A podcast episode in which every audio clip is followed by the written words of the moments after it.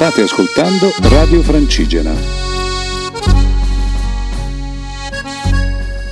Cari amici di Radio Francigena, Buongiorno a tutti. buongiorno a tutti. Eccoci qui per una nuova spumeggiante puntata di Siete Pazzo carichi? Sentiero, la spedizione più pazza del mondo sul sentiero più pazzo del mondo. Allora, settimana davvero particolare. Cambusa fuori, piovosa. Cosa è successo? È arrivato il maltempo. È Ciao, arrivato anche maltempo. lui. Buongiorno maltempo. E va sentiero non si fa comunque scoraggiare e trova un rimedio alternativo. Quindi questa è la settimana delle staffette. Viva la staffetta! Ma non diciamo oltre, facciamo raccontare le staffette ai nostri eroi.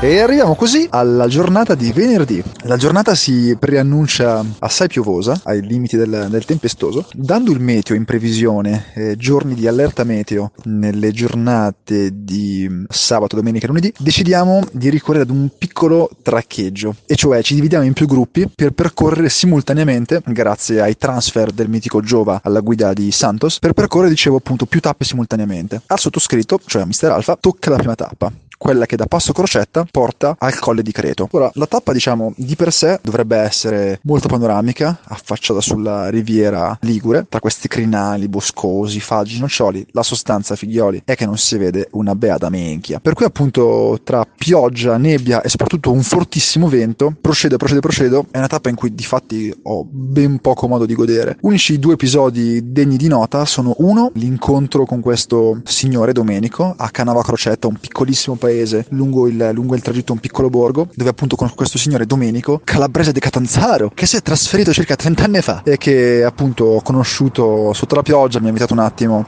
ad andare a ripare poi mi ha anche offerto un caffè. E poi lungo il crinale che portava a Creto, in una situazione molto greve ma al contempo epica, perché appunto c'era questo vento che sferzava, insomma un po' così, mi imbatto in questa piccola cappella dedicata alla brigata partigiana Balilla, che mi ha stupito perché non mi aspettavo che una brigata partigiana potesse chiamarsi Balilla. Da ignorante, perché poi invece facendo ricerche abbiamo scoperto che i Balilla sono un po' delle figure popolari che, come dire, simboleggiano un po' dei facinorosi nei confronti dell'autorità. Quindi curioso, insomma. Ma ad ogni modo, lasciamo la parola a cani mozzati o cani puzzolenti, non ricordo più. Ad ogni modo, cani mozzati. Mi sentite? Passo. Cani mozzati, Alfa ti sentiamo. Io e Mattia siamo ripartiti da Creto, giusto? Giusto? Anche lì una pioggia torrenziale, Giovanni ci ha scaricato all'inizio del paese e lì è partita la gara, no? Mattia era la mia lepre, abbiamo battuto il record della maratona, siamo andati sotto, i- sotto le due ore, giusto? Giusto? Però ci abbiamo messo, abbiamo fatto 14 km in due ore. Peccato per il tempo perché sarebbe stata una tappa bellissima, tutta in cresta, però vabbè, non abbiamo visto nulla. Scivoloni su, su scivoloni, né Matti? Giusto? Una tappa molto fangosa, con creste vista nuvole. in un mare di nuvole. Quindi, bagnati come dei pulcini, siamo arrivati in questo paesino Scoffera, l'unico paese che abbiamo incontrato lungo la tappa, e siamo finiti in questo bar, Route 45, di Cristina. Siamo entrati, abbiamo chiesto, possiamo mangiare la nostra schiscetta? Le fa, sì, ok, però ti prendiamo anche una pizzetta e ti ordiniamo qualcosa da bere. Morale della storia, nessuno di noi aveva contanti, Ebbene non, no. non accettava carte, non si poteva prelevare. Alla fine ci ha fatto mangiare la schiscetta, ci ha offerto le pizzette, ci ha imposto di prendere i caffè. Gentilissima, volevamo ringraziarla. E quindi ripartiamo per arrivare infine Al rifugio Barba Gelata. barba gelata, sempre sotto la pioggia, puntualissimi, ma in quel momento lì eh, nessuno era lì ad aspettarci. Infatti Giovanni doveva venirci a prendere, ma quindi insomma eravamo lì ancora al buio, al freddo, a aspettare Giovanni. Comunque passiamo la parola. Cani mozzati chiamano Facocero Bruno. Facocero Bruno, rispondi, Facocero Bruno. Cani mozzati, qui è Facocero Bruno, vi sento forte e chiari. Io invece siamo stati gli ultimi a scendere al passo di Barba Gelata, a quanto pare. Io e l'intrepida Sara Grandi che ci ha accompagnato con noi sotto giorni di pioggia torrenziale e siamo scesi lungo questo sentiero che era praticamente un ruscello fino a raggiungere la strada e incominciare una salita impervia, faticosa, un po' in mezzo al bosco. Siamo persi anche un attimino, ma poi con le mie grandi doti di facocero ho ritrovato la strada. Poi siamo saliti sopra un crinale dove doveva esserci una bellissima vista, ma come tutta Liguria abbiamo visto praticamente nulla, solo nuvole. Ed era pieno, ma strapieno di funghi, soprattutto tanti funghi rossi che abbiamo assaggiato, no? Però eh, dovevamo concludere la tappa a Passo della Forcella, però appunto essendo partiti molto molto tardi alle 2, stiamo valutando perché sia per, per le condizioni meteo, siamo arrivati alla met- a metà tappa 10 km verso le 4 e mezza, quindi non era il caso di, di proseguire. Quindi siamo scesi verso l'Orsica e qui come avevo promesso a Sara che sarebbe spuntato il sole, abbiamo visto in mezzo a un, uh, una caterva di nuvole, un cerchietto di Un cielo cerchietto. azzurro. Ed è stato bellissimo arrivare a vedere, si è, si è aperta un po' la vallata, abbiamo visto l'orsica e accendersi le luci della sera, è stato molto affascinante finché non è arrivato il caro Giovanni a salvarci. Sì, beh, era quella giornata ricordo che è stata molto lunga, era da un po' di tempo che non facevo 11 ore di guida, a parte sul camion, ma sul furgone eh, non è da meno. E su e giù per, per le vallate eh, a recuperare i ragazzi sia da una parte che dall'altra. Comunque dai, è stata tosta anche per le stradine, erano, sì, non erano autostrade come ero abituato a viaggiare. Però dai, sono stato contento che ho recuperato anche gli ultimi, là al buio, là pieni di fame, freddo e va bene dai. Ma quanti chilometri hai fatto alla fine? Bah, non lo so, so che 11 ore sono, sono tante, diciamo che sarà un 150 km a e croce. E alla fine siamo arrivati, Giacomo? Siamo arrivati tutti sani e salvi In un posto magico. in un posto magico, il Drago Bianco, gestito da Paolo e Anna, personaggi direi abbastanza eh, originali, e pazzeschi, che ci hanno, ci hanno accolto davvero alla grandissima. E Paolo aveva appena raccolto 18 kg di porcini e da lì è iniziata l'avventura dei porcini. Anche il campo Che non è ancora terminato. 18 kg di proteine, no? Eh, Cambusa aveva raccolto dei funghi che chiaramente eh, non erano commestibili e quindi sono stati regalati ai gatti selvatici del giardino. Sabato, sempre a causa del meteo, si ripropone la staffetta, questa volta in eh, due gruppi, non in tre. Io e Sara, la nostra Sara, Sara Senior, abbiamo completato la tappa fino al passo della Forcella. Siamo partiti da- dal lato opposto della valle a dove di Lorsica, quindi dall'altra parte, mentre il meteo dava allerta per eh, domenica, lunedì, sabato era veramente disastroso, disastroso. Infatti siamo passati, abbiamo dovuto guardare dei fiumi ed era abbastanza abbastanza scomodo quella la parte per salire. Eh, dopo aver fatto un tratto di bosco abbiamo ripreso il sentiero e siamo stati praticamente sempre, sempre in cresta. C'erano venti fortissimi e pioggia e anche lì purtroppo niente panorama.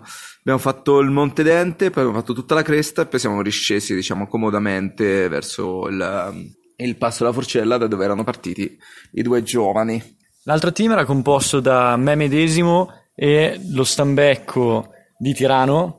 Giusto? Siamo partiti e subito ci siamo chiesti da che parte andare perché non si capiva. Allora abbiamo chiesto al caro Giova da che parte era Genova e ci E siamo Mattia- orientati. E Mattia, sapendo dove, dove si trovava Genova, è stato in grado di capire la direzione. È davvero. D'ora in poi lo chiameremo. Cristoforo Colombo. Siamo partiti con una salita davvero rampante, ma siamo andati via come il vento. Pioveva, Sì, che via, via col vento. Via come con il vento. Pioveva tantissimo e abbiamo sbagliato strada un paio di volte perché Mattia non era troppo attento, ma l'abbiamo perdonato. Giusto? Dopodiché siamo arrivati sulla cresta dove abbiamo trovato una bellissima sorpresa perché oltre al cambusa anche noi abbiamo raccolto dei bellissimi funghi. Ebbene sì. Eravamo in cima al Monte Penna dove doveva esserci una vista spettacolare sulla pianura piemontese sul mare, ma in verità non vedevo neanche Acco a un metro da me. E a un certo punto Acco decide di tirar fuori il suo istinto rugbista e decide di placcare un fungo facendogli un fallo da dietro e praticamente tagliandogli le gambe. E lì invece ne abbiamo trovati altri 4-5, quindi è stata una gran bella cima. Gran bella sorpresa. E niente, poi ci siamo, siamo arrivati a destinazione dove abbiamo trovato il buon Giova che aveva intanto recuperato il team del Fococero Bruno insieme a Sara. E, e niente, siamo tornati tutti Al Drago a- Bianco. al Drago La festa è Bianco. continuata tra musica, chitarra e porcini fritti che ci escono dagli occhi. E cos'altro aggiungere? E la sera, esatto, ragazzi, sono arrivate le, le- le due ragazze più il nostro boy, Diego. Diego e Federica, che le avevamo già viste d'agosto in Piemonte, e più Maria Grazie direttamente dalla Puglia. Oh, bellissima compagnia, bellissima. E così, dopo due giorni, o forse tre, chissà, boh, passati, diciamo, viziati e straviziati dalla magica e lisergica ospitalità di Anne Paolo presso la guest house del Dragone Bianco, ritorna il bel tempo. Ritorna il bel tempo, ritorna il buon umore, non che in realtà se ne fosse andato, e col buon umore e il bel tempo arrivano anche vagoni di ospiti di prestigio, tra cui, ladies and gentlemen, Diego Bongiovanni, sì, sono tornato dopo aver fatto alcune tappe ad agosto con questi maledetti sognatori bastardi. sognatori, sognatori lisergici. E eh, nella giornata di martedì partiamo da Colle della Spingarda per per Colla Craiola. per Colla Craiola, ok. Allora, passati questi due giorni di maltempo, il cielo si presentava azzurro e terso. Le nuvole erano molto molto più in basso rispetto al nostro punto di cammino e questo ci permetteva di guardare all'orizzonte i riflessi della luce del sole sul mare e rendeva tutto quasi favoleggiante. Ai bordi delle- del tappeto di nuvole biancastre che avevamo molto più in basso. Si disperdevano delle distese di alberi che ricordavano la bandiera della Germania, alcune arancioni, gialle, marroncine, uno spettacolo madornale, il sole ci scottava la fronte mentre camminavamo proprio su queste creste che spadroneggiavano sulla valle. E in questa camminata veramente, come si può dire? Uberalles, Uber Alles, raggiungiamo a pranzo il nostro rifugio, il rifugio del Bocco. il rifugio del Bocco. Indovinato. Lì la spedizione non si disperde e quindi tutti quanti continuiamo per la tappa successiva, Che? che è dal rifugio Bocco. a Colla Craiola. Qui, insomma, il buon Diego, che tra l'altro si è presentato come Diego Bongiovanni, ma diciamo a tutti il tuo vero nome. Diego Bongiovanni Pilzer. Pilzer, ragazzi, un nome è una garanzia. I rimandi alla Germania sono dovuti al, al cognome materno, eh. Quindi, appunto, sentimentalismi a parte, arriviamo a Colla Craiola, in questo, diciamo, profluvio di, di colori. Di sassi scivolosi, Di sassi e scivolosi. manti e tappeti di foglie, eh, diciamo, umidicce. Mi dice? Sì, umidicce coloratissime che ci facevano queste Tribolare. Stronze, ci facevano tribolare, quindi ci sono state numerose scivolate e cadute sul sedere. Tra l'altro, diciamolo, in questa tappa non eravamo da soli, ma c'erano con noi anche due baldanzose donzelle, eh, rispettivamente Federica e Maria Grazia. E Maria Grazia. che però se la sono cavata molto bene, direi. Decisamente. E, e con loro appunto siamo andati a Colla Craiolo dove abbiamo concluso la tappa e direi che, che concludiamo anche questo reportage. Abbiamo concluso la tappa con una birra tedesca una Pilsner. Sempre sul pezzo.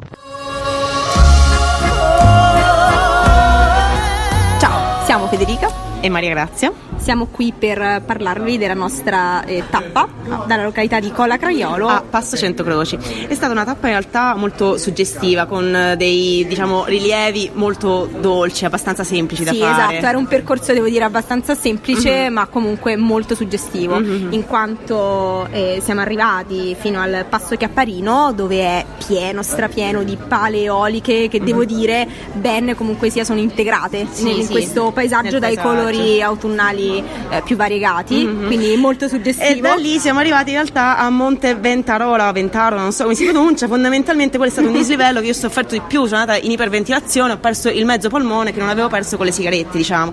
E abbiamo fatto due incontri particolari e questa è la cosa più Sì, importante. Allora, no? il primo innanzitutto con il gattino Rino, dava sentierino e quindi Rino, Rino, eh, ok. ovviamente, che si è innamorato perdutamente del nostro Mattia. E il secondo niente. con il CAI di La Spezia che stava risegnalando il sentiero Italia, in cui Feder- qui, diciamo, a questo punto Federica ha acquistato 50 cm salendo sul camioncino. Quindi immaginate la mia altezza. Esatto, è arrivata finalmente a 1,53 m, diciamo, con quella cosa, quindi è salita sul camioncino e quella è stata la- l'arrampicata più difficile, diciamo, della giornata. Quella è stata l'esperienza top ecco, della giornata. Comunque poi siamo arrivate a Passo Cento Croci, Esatto. di, cui, di cui- di cui abbiamo un aneddoto. Ok, eh, raccontiamolo perché è inedito, è inedito, non c'è attenzione su Wikipedia, attenzione. Allora, in realtà su Wikipedia voi troverete che il passo di Cento Croci, etimologicamente parlando, ha un'origine dal- dai caduti della seconda guerra mondiale. Esatto. In realtà, in realtà, abbiamo incontrato un po' per caso, ci siamo imbattuti in questo priore, in questo capo della confraternita della Buona Morte di Varese Ligure, che ci ha spiegato che eh, anni e anni fa eh, c'era un monaco fondamentalmente che tutti i passanti incontrava li ospitava e poi alla fine li uccideva, li buttava in un pozzo e, nulla. Quindi han- hanno trovato un centinaio di morti fondamentali. Sì, sì, una storia un po' macabre in realtà. Sì, in effetti un pochino triste, ma comunque questa in realtà è l'origine vera del nome del Eh, in cento esatto, croci. sapevatelo, sapevatelo. Sapevatelo. E volevamo concludere ricordandovi due eventi prossimi di Va Sentiero, e cioè quello di sabato prossimo a Apella e quello del 3 novembre a Castelnuovo di Garfagnana. Mi raccomando ragazzi, non, man- non mancate, anche perché i vasentierini sono top. top, cioè, basta, sono il top. Sono il top. Sono il top. Un bacio, raga. Ciao belli.